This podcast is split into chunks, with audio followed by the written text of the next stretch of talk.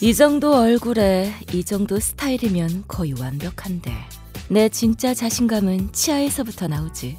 양치도 치석 제거도 셀프로. 셀프댄플러스. 내 미소를 봐. 하얗지? 치태가 없잖아. 프라그도 없어. 누나는 입냄새도 안 나. 누나 치과 싫어하는 거 알지? 아프지도 않아. 피도 안 나고. 나 멋있지? 야, 너도 환하게 웃을 수 있어. 매일매일 상쾌하게. 셀프댄플러스.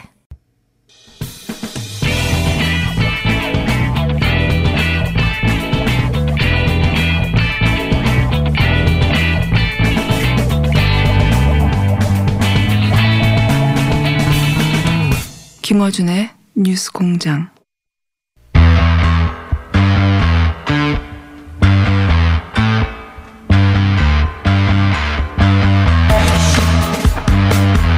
자, 총선을 앞두고 뉴스공장에서 마련한 또 다른 시리즈입니다. 각 당의 대표를 오늘 스튜디오에 직접 모시고 현안 하나가 아니라 두루두루 총선에 임하는 당의 입장이나 전략을 체크해보는 시리즈. 오늘 첫 시간입니다.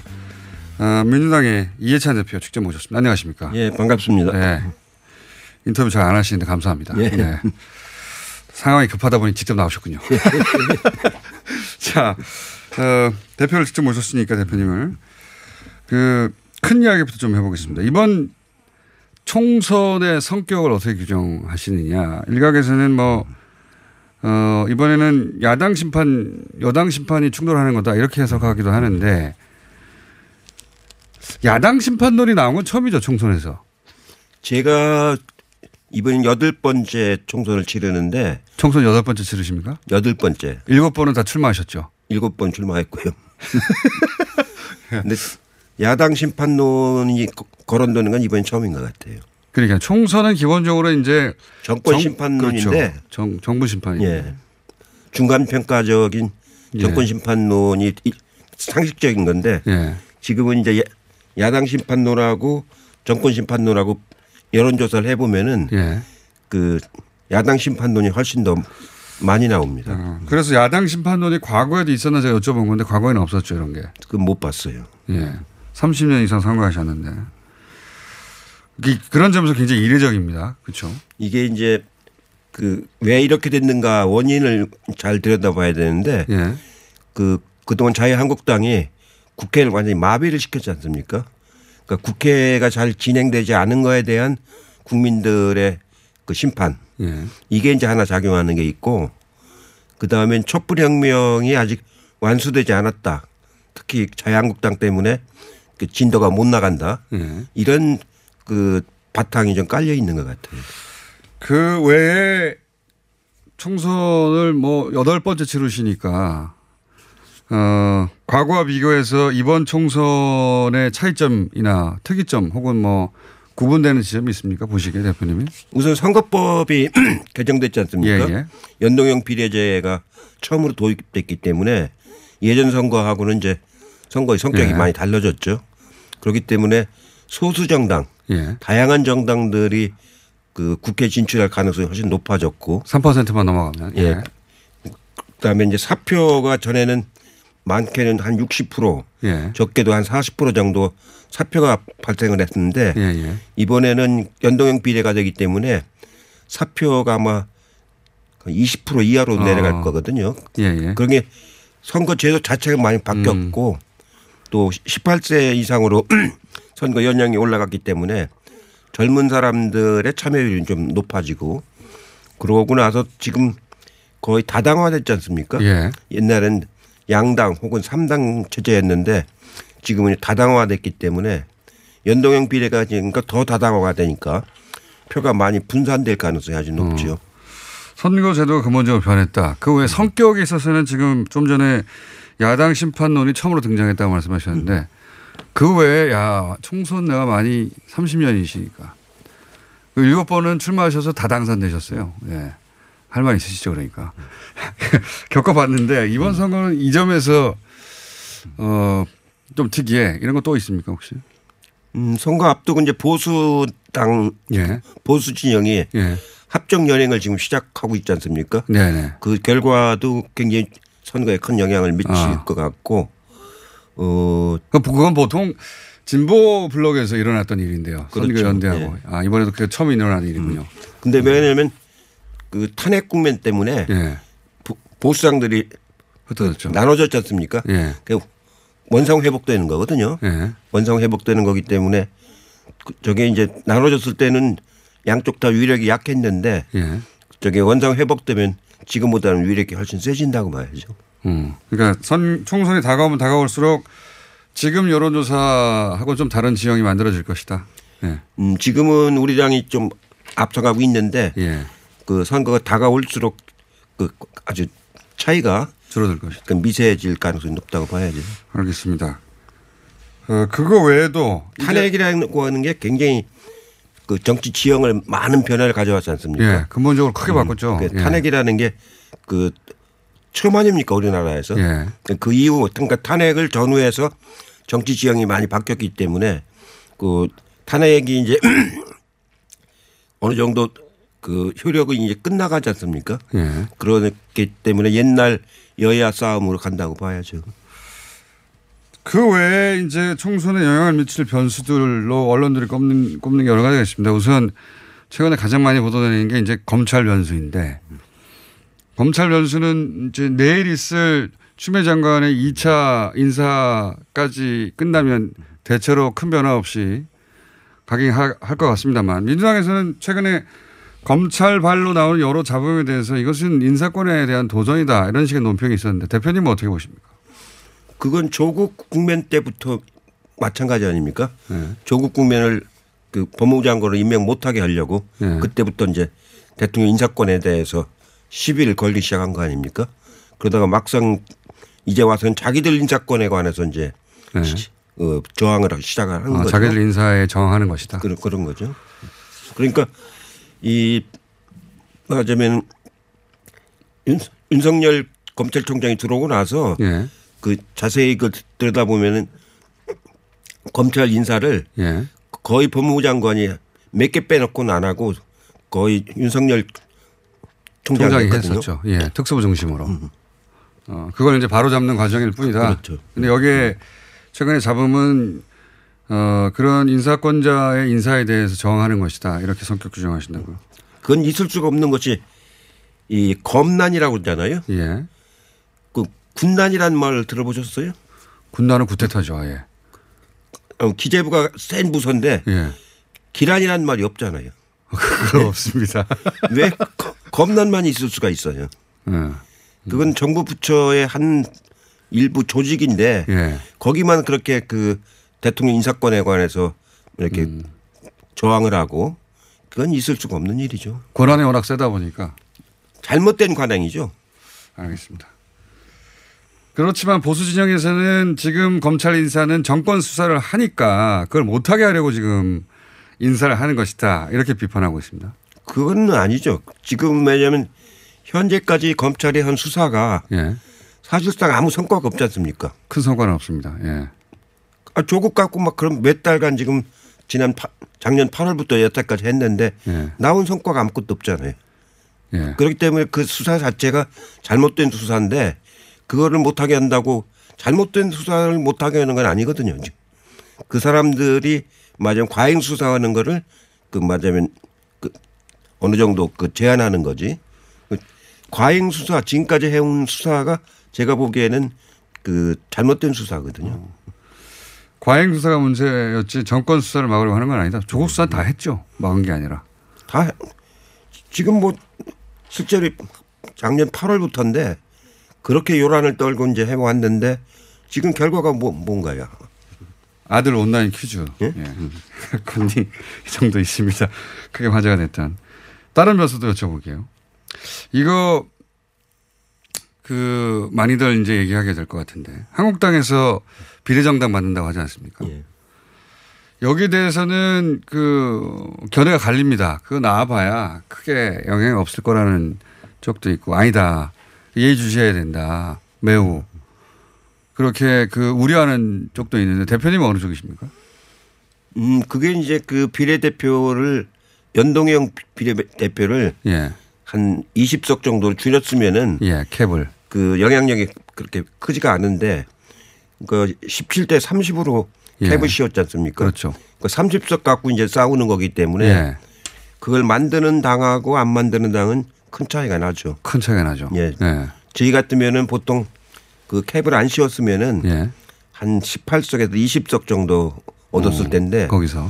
근데 캡을 씌웠기 때문에 우리는 그쪽에서는 하나도 못 얻지 않습니까? 그렇죠. 나머지 17석에서만 얻어야 되기 때문에. 예. 17에서 이제 득표 비례해서 가져가니까. 예. 그러니까 한 10석 이상 우리는 그 줄어도 된다고 봐야 되는 거고. 예. 저 비례당을 만들면은 거기서 이제 일부 가져가지 않습니까? 예. 그러고 병립식에서 기존 방식에서 또 일부 가져가고.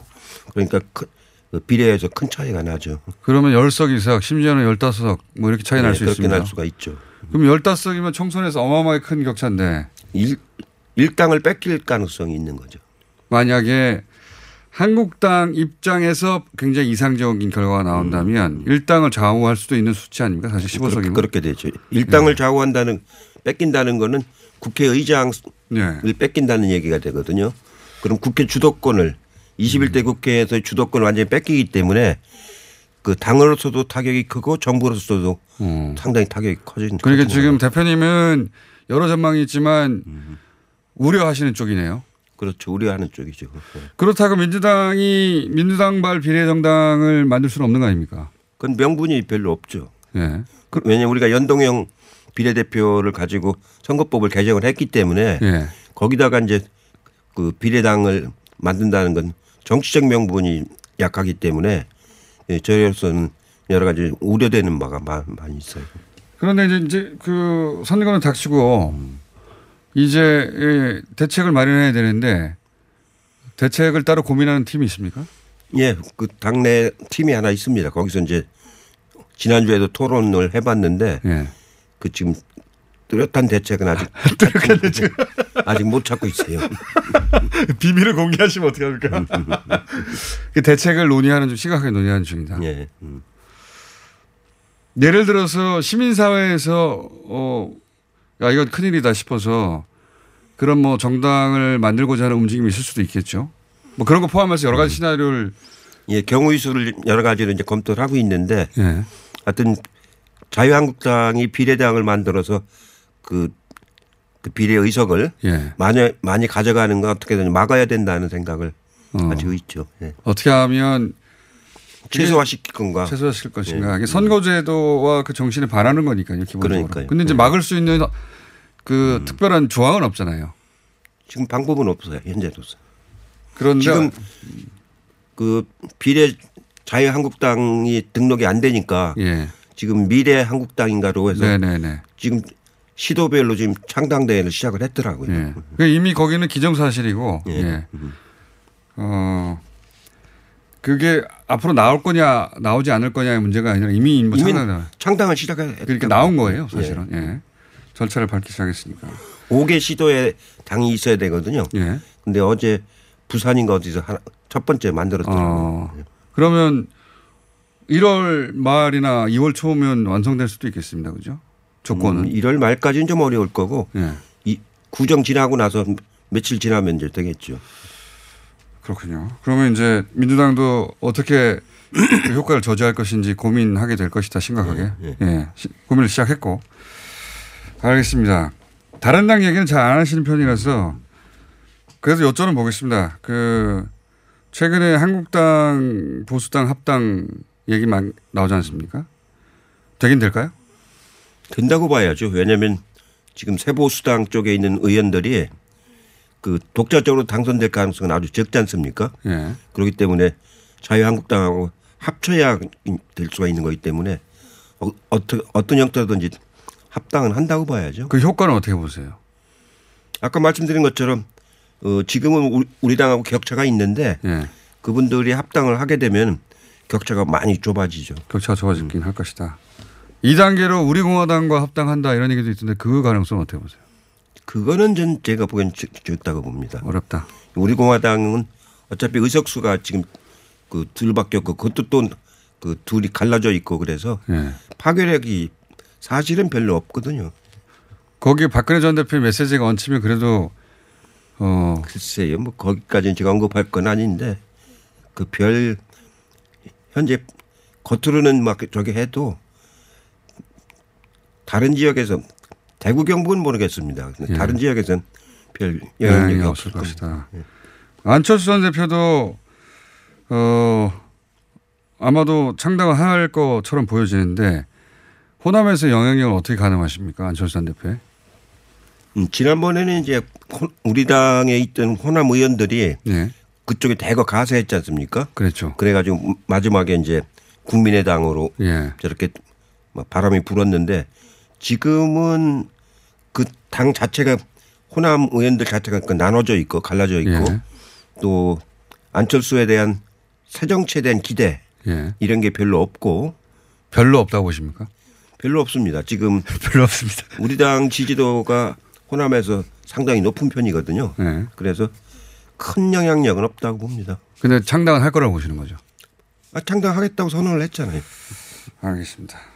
이게 이제 실용적인 중도를 예. 표방했잖아요. 실용정 중도 실용정당 뭐 예. 이런 성격 규정을 하고. 그러니까 지금 그 뭐 정계 개편이나 혹은 새로운 정당의 출연 중에 가장 걱정하시는 거는 비례정당이시군요. 한국당. 그렇죠. 예.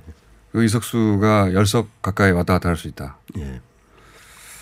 그리고 다른 이합 집산에 대해서는 그렇게까지 걱정하지 않으시고 제한적인 영향일 것이다. 그렇죠. 예. 정리하자면 그런 것 같고. 그리고 이제 총선에 영향을 또 꼭 미치는 게 당내 잡음 아닙니까? 지난 그 새누리당 같은 경우 대표적인 것이고 예. 복세 파동 때문에 막판에 이런 내부 공천과 관련된 혹은 내부의 어떤 인사와 관련된 잡음들 이것도 영향을 미치죠 보통 선거에.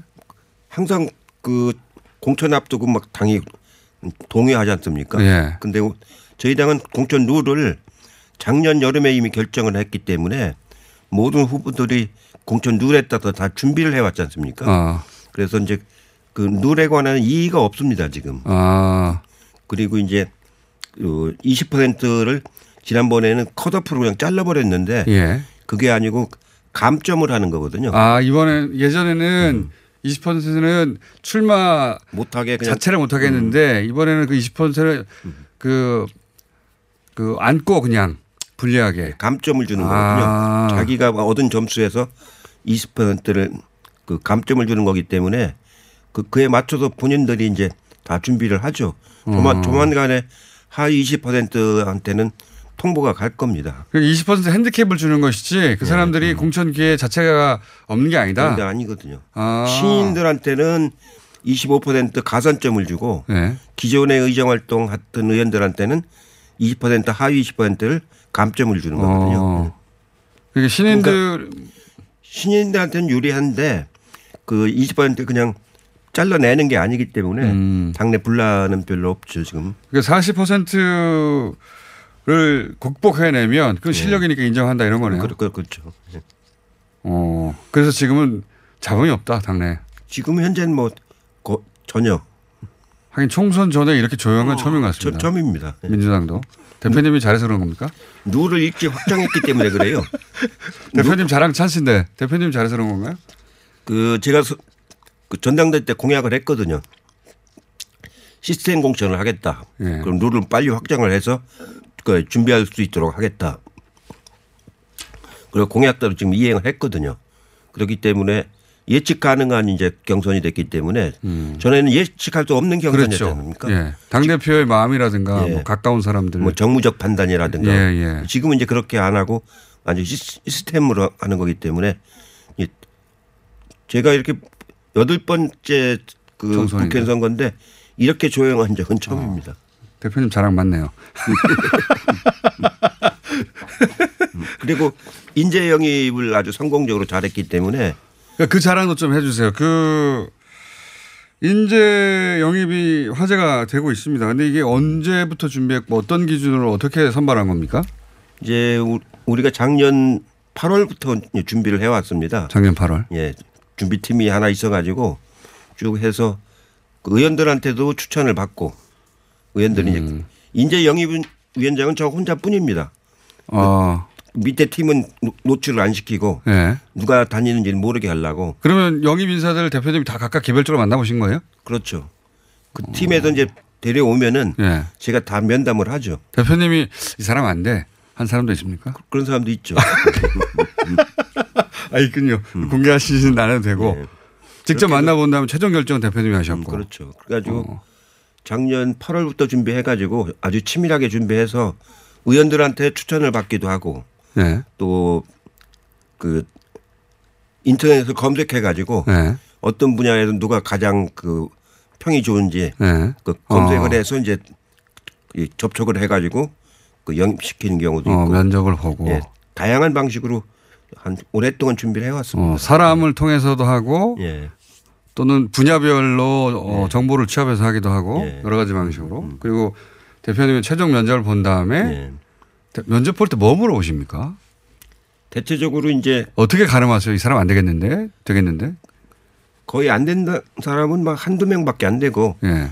그 대체적으로 대화를 이제 한 30분 해보잖아요. 예. 그럼 이 양반 이 사람이 어떤 목적을 가지고 있고 문제의식을 가지고 있는지 예. 그런 걸 대화를 하는 과정 속에서 어느 정도 느껴지죠 이제. 그러니까 어떤 질문이 숨어 있는 그 질문입니까? 제가 질문을 하는 것보다는 그분의 얘기를 듣죠 주로. 들어보면은 그 우리 당의 정체성하고 이게 맞는지 그렇게 판단을 하죠. 몇 호까지 지금 11호까지 발표했나요? 11호까지 발표했는데요. 20명까지 할 예정입니다. 지금. 20명. 예. 이게 언제 끝납니까? 25월조가? 아마 2월 중순쯤 가야 끝날 겁니다. 이분들은 과거 같으면 영입 인사는 주로 비례가 우선되고 지역은 몇 명 안 됐는데 이번에는 아까 말씀하신 대로 비례의 당선 안정권이라는 게 몇 명 안 되니까 대여섯 명밖에 안 될 것 같아요. 확실하게는. 그럼 나머지 분들은 지역으로 가야 되는 거 아닙니까? 그죠? 이번에는. 이제 이번에 영입을 하면서 예. 근데 그분들한테 비례를 주겠다라든가 전략공천을 하겠다라든가 이런 거는 약속을 안 했습니다. 일단 당에 들어와서 당하고 협의해서 하다 보면 이제 비례로 갈 분들도 있을 거고 네.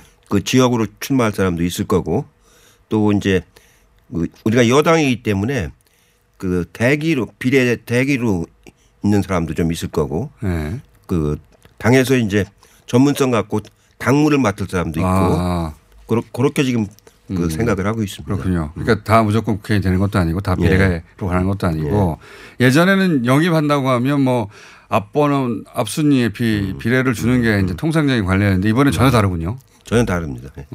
그분들은 그걸 잘 모른 채 오신 거죠. 아니요. 그 사전에 다 얘기하고 온 거기 때문에 네. 이 대체적으로는 지역에 출마하려고 하는 사람이 많습니다. 알겠습니다. 이낙연 총리가 이제 당으로 돌아왔는데 역할 분담은 어떻게 합니까? 대표님 계신데. 지금은 이제 상임 그 총리나 이렇게 하면 그 당에서 상임 고문을 하시거든요. 예. 그래서 지금 당사 3층에다가 상임 고문실을 만들어 놨습니다.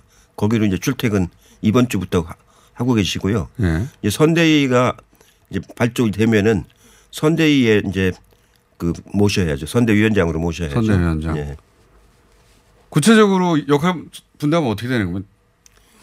이제 대체적으로 선거라는 게 이제 그 당 운영을 하는 전략적인 파트가 있고 예. 현장을 중심으로 움직이는 그 유세 지원 파트가 있지 않습니까? 예.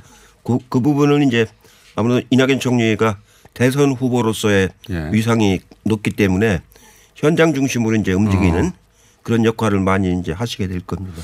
그렇군요. 황교안 대표와 대결 가능성도 있다고 보십니까? 지역구에서? 지금 흐름으로 봐서는 당선될 험지를 찾는다는 건 아닙니까? 당선될 험지. 그러니까 당선될 험지. 어폐가 있는 말인데 예. 그 언론에 보면은 당선될 험지를 찾는다는 얘기인데 당선될 험지. 처음 들어보는 표현인데 예, 그런 거죠. 예. 요새 그 종편 같은 데도 그 얘기들 많이 나오지 않습니까? 당선될 험지. 그러니까 대결 가능성은 낮을 것이다. 현재로 봐서는 낫지 않을까 싶습니다. 이낙연 총리는 지금 그 종로 쪽을 예. 지금 생각을 하고 계시거든요. 임종석 전 비서실장을 당해서 어떻게 활용할지 뭐 이런 언론 보도 계속 나오는데 임종석 실장이 어제 KBS 예. 정책방송에 출연하셨거든요. 그러니까 그동안에 이제 그 정당 활동보다는 그 뭐라 그럴까 남북 관계라든가 예, 예. 이런 쪽을 하겠다. 거기에 본인이 역할을 하겠다고 불출마 선언했었는데. 했는데 그 정책 방송에 출연하시는 거 보면은 예. 또 정당을 완전히 떠나신 건 아닌가 싶습니다. 당에서 계속 땡겨오는 거죠 지금. 제가 모시려고 그러죠. 예. 본인은 안 한다고 하는데 계속 쓰시려고 하는 거죠. 예. 그 정치를 쭉 해왔기 때문에 역시 정당 속에서 함께하는 게 좋죠. 예. 어딜 가느냐 이런 얘기인 거죠. 예. 자, 저희가 이제 그 총선이 막 진행되면 또 다음에 한 번 더 모시고 왜냐하면 지금과는 또 다른 예. 환경이 되어 있을 테니까 한 두 번 정도 더 모실 생각이긴 한데 지금 현재 기준으로 민주당의 총선 목표는 어떻게 되는 겁니까? 일당이죠. 우선 일당을 예. 하는 게 목표고 의석을 가능한 다다익선으로 많이 얻어야죠. 과반 목표를 하십니까? 과반까지는 갈 수가 없고요. 아. 이 연동형 비례 때문에 예. 이 과반을 넘기는 당은 나오기가 어렵게 돼 있죠 지금. 냉정한 분석이시네요. 과반 아니, 얘기도 막 하던데 딴 데서는. 실제로 연동형 비례 제가 안 했으면 모르겠는데 예. 비례의석에서 10석 이상 우리가 말하자면 양보한 거 아닙니까? 예. 그렇기 때문에 과반을 넘기기는 어렵죠. 그건 어렵다는 수적으로. 예. 그러면 뭐 140 언저리에서 거기가 최대치가 되겠네요. 글쎄 숫자가 얼마나 나올지는 모르겠는데 네. 그 제 판단으로는 그 과반 넘는 정당은 나올 가능성이 거의 없습니다. 일당의 목표다. 일당의 목표죠. 네. 지난 총선에서도 한석 차이인가요? 그랬죠. 한석 차이로 일당이 됐죠. 네. 아슬아슬하게. 근데 그때 생각해 보면 그때는 그 새누리당이 180석 얘기하고 과반은 뭐 기정사실이고 언론에서도 150석, 170석, 180석까지 얘기했었는데 결과는 거꾸로 120여석이었고 일당도 내줬어요. 당에 내분이 생겼지 않습니까? 그때 진박이니 뭐 예. 아니니 그러니까 그 당이 그렇게 많은 의석을 얻을 수가 없죠. 그 당내에서 그렇게 계파별 내분이 생기면은 예. 절대로 많은 의석은 안 나옵니다. 이번에는 근데 민주당은 대표님이 내가 대표하기 때문에 그럴 일은 없다 이렇게 자신하십니다. 지금 우리 당은 그런 계파적 분파는 없거든요. 그 원팀이라고 네. 다 같은 역이기 때문에 그리고 제가 우선 정무적 판단을 안 하고 아까 말한 그 시스템 공천을 해나가기 때문에 그런 분화는 없습니다. 대표님이 이 사람은 꼭 나하고 가까우니까 이 사람 꼭 돼야 된다 이런 여지 자체가 없다는 거죠. 시스템 여지가 없으니까 시스템 자체에. 예, 예. 그래서 룰이 다 공개되어 있어서 누가 불만을 가질 이유가 없다. 예. 모두에게 똑같이 적용되는 거라. 20% 감점하는 것도 벌써 작년 그 경선도를 할 때 이미 당규로 만들어버렸지 않습니까? 예. 그래가지고 그때 우리 당이 이제 플랫폼 정당이 돼가지고 예. 전당원 투표를 합니다. 그래가지고 그때 20만 명 가까운 분들이 투표를 했기 때문에 누가 이제 개인이 손을 댈 수가 없게 돼 있거든요. 본인 자랑으로 마무리하는 걸로 알겠습니다. 오늘은 오늘 여기까지 하고요. 대표님 2월에도 한번 나와주시고 3월에도 한번 나와주시고 총선 직전에도 한번 나와주신다고 약속해 주십시오. 네, 그렇게 할게요. 워낙 인터뷰 잡기가 어려워가지고요. 약속하신 겁니다. 예. 네. 민주당 이해찬 대표였습니다. 감사합니다. 예, 수고하셨습니다. 안녕하세요. 치과의사 구지은입니다. 태아가 자랄 때 가장 먼저 생기는 기관이 어디일까요? 바로 입입니다. 먹는다는 것은 삶의 시작이자 끝인 것이죠. 100세 시대인 요즘은 치아를 100년 가까이 사용합니다. 그럼 어떻게 해야 치아를 100년 동안 건강하게 관리할 수 있을까요? 바로 올바른 칫솔질과 정기적인 스케일링입니다. 가까운 치과를 방문하시면 치과의사 선생님께 올바른 칫솔질을 배울 수 있습니다. 그리고 1년마다 건강보험 적용이 되는 스케일링 치료 놓치지 마세요. 이 캠페인은 유디치과협회와 함께합니다. 시더 아빠 발톱 너무 두껍고 색깔도 이상해. 이 녀석 그럴까봐 내가 캐라셀 네일 준비했지. 갈라지고 두꺼워진 발톱 무좀이 싹 사라진다고. 미국 판매량 1위 600명 임상실험을 거친 전세계 48개국 손발톱 케어 압도적 지배자 캐라셀 네일. 2주 후 달라진 손발톱을 경험할 수 있습니다. 네이버에서 캐라셀 네일을 검색하세요.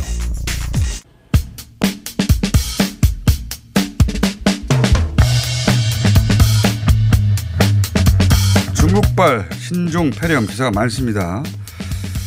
어떤 정도로 위험한 건지 어떻게 대처해야 되는지 짚어보겠습니다. 강남 성심병원의 감염내과 이재갑 교수님 나오셨습니다. 안녕하십니까? 네, 안녕하세요. 굉장히 젊으시네요. 동안이십니까? 아주 젊지는 않습니다. 네, 동안이신 걸로. 이게 코로나 바이러스라고 하던데. 네. 신종 코로나 바이러스. 네. 코로나 바이러스는 예전에 사스. 맞습니다. 그렇죠. 예. 메르스. 무서운 병이었잖아요. 근데 이제 사람 사이에서 유행하는 코로나 바이러스는 사실 단순 감기의 형태로 많이 나타나고 최근에도 이제 사람 사이 유행하는 코로나 바이러스 감염자들 꽤 많이 이제 입원하거나 외래에서 보거든요.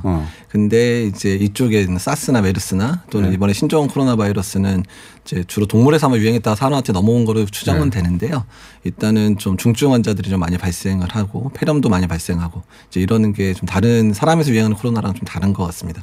그러니까 사람에서 유행한 건 그냥 우리가 흔히 부르는 독감 정도. 독감보다도 약한. 아, 그보다 약합니까? 예, 예. 네. 아, 코로나 바이러스 무서운데 그렇게까지 예. 무서운 건 아니군요. 사람 사이 유행했던 거. 이미 사람 사이 적응이 되다 보니까 이제 바이러스가 그렇게 독성이 별로 없는데. 근데 신종이라 하면 우리가 인체가 겪어본 적이 없는 종류의 예. 변형 바이러스가 됐기 때문에 예.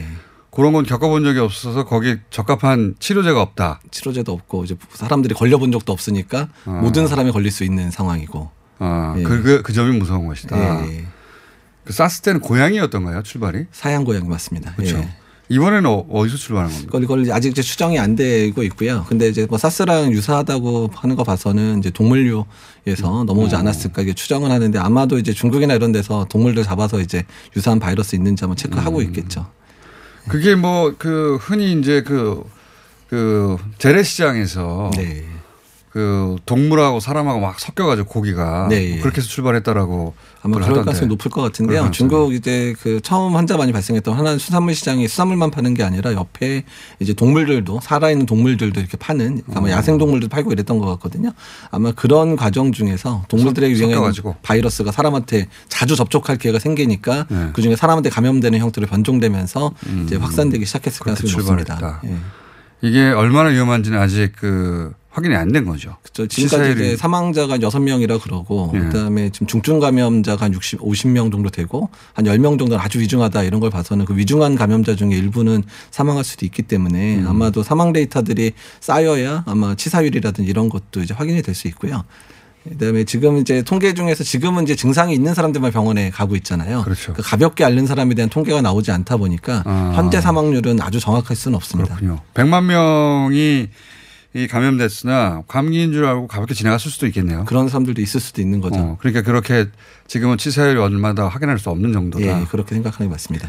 그런데 교수님이 보시기는 어떻습니까? 이게 물론 뭐 데이터가 없다고 하지만 전문가로서 보기에 이게 그렇게까지 우려할 수준입니까? 사스 같은 경우는 전 세계적으로 아주 큰 대난리가 났었는데. 근데 이제 초반에 중국에서 얘기했던 정보로는 뭐 메르스보다 못한 게 아닌가 생각은 사실은 했었는데 최근에 계속 환자들이 많이 갑자기 증가되고 여러 지역에서 환자들이 지금 확인도 되고 또 지금 뭐 대만도 그렇고 미국도 그렇고 일본, 태국, 우리나라까지 유입 환자들이 이제 확산되는 것들을 보면 특히 지금 최근에 진단된 사람들은 그 화난 수산물 시장 아예 가지도 않았던 사람들에서 확진이 되고 있기 사람 때문에. 사람 사이에 옮겨진 거죠. 예, 그러니까 사람 사이에 옮겨진 것들이 보이면 이거는 이제 사스 정도 수준의 그런 감염 율이 있는 건가? 이제 이런 부분이 조금씩 의심이 되는 상황이니까. 사스 때는 전 세계적으로 난리가 난 정도에 비해서 국내에서는 그다지 환자 발생이 적었잖아요. 네, 상당히 그러니까 3명이 진단이 됐는데 그중에 내국인은 2명밖에 없었거든요. 그럴 수도 있는 거네요. 아닐 수도 그럴 있지만. 수 있기를 바라는데 근데 워낙에 지금 사스 때의 인적 교류하고 지금의 중국과의 인적 교류가 아주 차원이 다른 상황이거든요. 아, 그렇구나. 예, 지금 거의 1,000만 명 이상이 중국과 한국에서 오가는 1년에 오가는 수준이고 하루에 30,000명 이상이 중국에서 들어오는 상황이기 때문에 그래서 그때 상황하고는 지금하고 이제 비교할 수 없다고 볼 수 있습니다. 유동 인구의 숫자 규모가 완전히 달라서. 예. 알겠습니다. 그러니까 주의를 해야 되는 거고. 예. 그러면 일반적인 기준에서 네. 우리가 뭘 조심해야 되죠?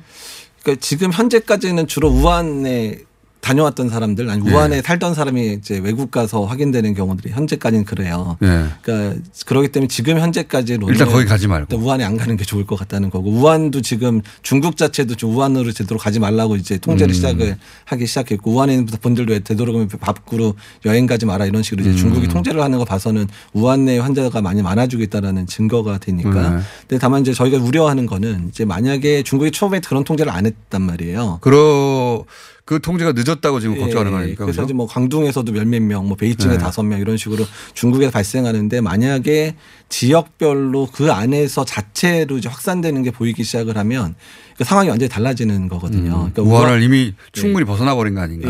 그런 거. 그래서 또 그 자체적으로 확산이 되기 시작하면 지금이야 우한 다녀온 사람들만 관리하면 되는데, 그럼 우한 다녀온 사람들은 일주일에 1,600명도밖에 안 돼요. 그러니까 정말 들어온 사람 다 일일이 체크할 수 있지만, 만약에 중국 전역이 만약에 확산돼서 중국 전역에서 만약 한국으로 유입이 되기 시작한다 그러면 그 숫자는 감히 저희가 따질 수 없는 숫자가 되기 때문에. 하루 3만 명이라고 하셨으니까. 그래서 하루 3만 명을 개별로 할 수 없죠. 그래서 이제 그런 문제가 생기니까 일단 지금 현재 저희가 가장 유심히 봐야 되는 거는 중국에서 타 지역에서 환자가 확산되기 시작했느냐 여부가 우리나라가 앞으로 어떤 식의 대응을 해야 되는지를 결정하는 가장 중요한 키포인트가 될 것 같습니다. 그러면 보건당국에서 할 일을 하면 개인 차원에서 개인 차원에서 어떻게 조심해야 되는 겁니까? 그러니까 거기 안 가는 거 말고. 일단 안 가는 거 말고는 일단은. 그 안 가는 건 쉬워요. 안 가면 되니까. 근데 이제 지금 이제 만약에 중국에서 여러 사람들이 많이 들어올 거라고 예상이 되는 상황이라 그러면 개인 위생을 아주 철저히 지키셔야 되는 상황이 되는 거죠. 개인 위생을 어떻게 지켜야 됩니까? 그러니까 뭐 일단 마스크 잘 쓰시고 손 씻기 잘하고. 그러니까 이 마스크도 왜 거의 호흡이 불가능한 정도의 마스크도 있고 일반적인 그냥 마스크도 있잖아요. 이제 코로나 바이러스는 주로 비말에 섞여서 이제 바이러스가 날아간다고 되어 있으니까 비말을 이제 막을 수 있는 마스크는 보통 우리가 KF80 마스크라고 황사 마스크라고 이렇게 얇은 마스크 정도 있죠. 그냥 일반 마스크. 일반 마스크라고 해야 하는 그러니까 거. 침에 묻어서 날아오는 거니까. 정도니까. 그 정도만 막을 수 있는 아무 마스크나 된다. 일단 그렇게 하시면 되고, 일단 손을 좀 깨끗이 씻으셔야 되는 부분들이고, 그리고 그 두 가지밖에 없어요. 지금 더 문제는 지금 독감 유행 시기이기 때문에. 이게 코로나 바이러스 감염된 사람의 증상이나 독감 걸린 사람의 증상이나 너무 유사해요. 처음에는. 그러니까 사실 지금 상황에서는 이게 독감인지 코로나인지 구분이 안 되는 상황들이 되면 안 되니까 독감이 일단 안 걸리셔야 되는 상황이죠. 그러니까 아직도 예방종 안 하신 분은 빨리 좀 예방종해서 이제 의료진이 헷갈리지 않게 해 주시는 게 또 중요해요. 독감 예방주사를 미리 맞아둬라. 그래서 일단 그리고 독감이라도 써라. 일단 걸리지 말아주셔야 이제 중국에서 오셨는데 독감 걸려서 오신 분하고 중국에서 폐렴 걸려서 오신 분 구분이 잘 안 될 수도 있으니까. 근데 지금 말씀대로 중국 인들이 국내에 매일 입국하는 숫자가 3만 명이면 내가 중국인을 만난지 안 만난지도 모르잖아요. 그렇죠. 시내 돌아다니는데 그분이 마침 관광객이었을 수도 있고 말을 안 걸면 모르는데, 근데 할 수 있는 게 그냥 손 씻고 마스크 쓰는 정도? 근데 이제 아직은 이제 중국 전역에서 발생하는 건 아니니까.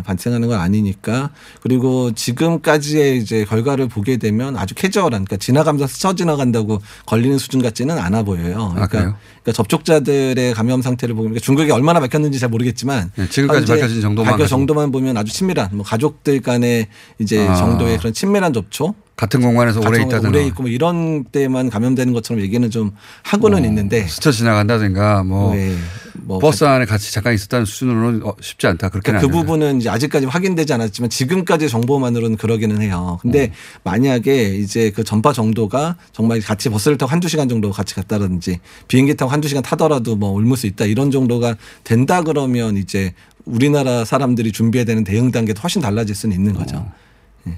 지금은 그냥 손 잘 씻고 마스크 쓰는 정도. 하고 이제 더 중요한 건 정보를 잘 들으셔야 되는 거예요. 지금 상태가 어떤 정도인가. 그러니까 지금 우리가 어느 정도 대비를 해야 되는지. 그러니까 지금은 우한에서 오시는 분들 정도만 잘 체크하고 막는 정도고, 우리도 그 정도만 알고 있으면 되는 정보지만, 중국 전역에서 환자가 많이 발생을 해서 우리나라에 언제든 환자가 들어올 수 있는 단계가 된다면 진짜 그냥 밖에 다닐 때는 마스크 당연히 다 쓰고 다니셔야 되는 상황들이 될 수도 있는 거니까. 지금 그 단계는 전혀 아니니까. 뭐 과도하게 공포심을 가질 필요는 없다 현재는. 근데 다만 일주일 이후의 사정이 어떻게 될지는 저희도 모른다는 거죠. 그러네요. 왜냐하면 지금 이제 춘절이 시작되고 중국 분들도 많이 관광을 들어올 수 있는 상황들이기 때문에, 그 중에 만약에 환자들이나 아니면 잠복기의 상황이라 이런 분들이 섞여서 공항에서 그냥 들어올 수도 있는 상황들이 될 수 있잖아요. 설 이유를 봐야 되겠네요. 그러니까 설 이후 저희가 그래서 전문가들, 저도 마찬가지고 저희 스승님도 그렇고 전문가들이 다들 1-2주가 앞으로 이제 판가름 어떤 식으로 이제 이게 확산될 건지를 결판 지을 거라고 얘기를 하고 있습니다. 지금은 과도하게 걱정할 필요는 없다. 그냥 걱정되면 마스크 정도 쓰면 된다. 네. 손 잘 씻으면 되고. 네. 예. 허무하네요. 예방 대책이. 그러니까 그게 이제 사실 신종감염병이 대책이 네. 그럴 수밖에 없는 게 문제고요. 그러니까 네. 지금 상황에선 정말 애써야 되는 사람들은 이제 방역을 담당한 질병관리본부라든지 검역소 이런 분들이 정말 엄청 고생하고 있습니다. 지금 거의 잠도 못 자고 지금 계속. 공항과 항만에서 네. 그게 걸러질 수 있도록 예, 해야 되고 그다음에 정보 분석이 어렵잖아요. 중국이 정보를 많이 안 주니까 정보 분석이 어려우니까 여러 통로를 통해서 최대한 정보를 모아서 알겠습니다. 감염력의 정도를 확인하고 중국 내의 전파 양상들을 빨리 파악을 해야 국민들한테 줄 수 있는 정보도 많아지거든요. 설 이후에 또 모시겠습니다. 예. 네. 오늘은 여기까지. 지금까지는 마스크 쓰고 손 씻으면 된다. 네. 이재갑 교수였습니다. 감사합니다. 네, 감사합니다. 내일 뵙겠습니다. 안녕.